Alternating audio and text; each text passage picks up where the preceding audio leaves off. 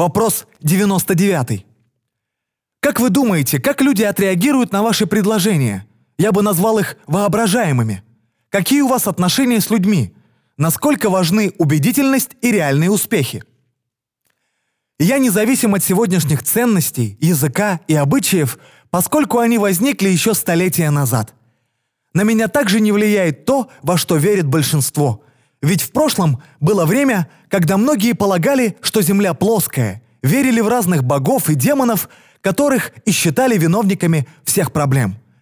Я также не согласен с концепцией, что люди в действительности общаются друг с другом. Общение возможно только в случае, если собеседники обладают схожим опытом в технологиях и науке. В большинстве случаев люди говорят не друг с другом, а друг на друга.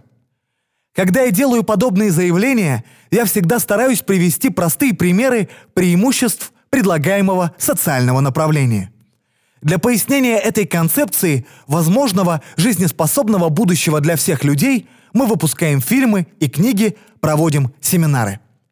Дело не в убедительности. Если общество продолжит идти тем же курсом, как и сейчас, мы уничтожим окружающую среду и друг друга.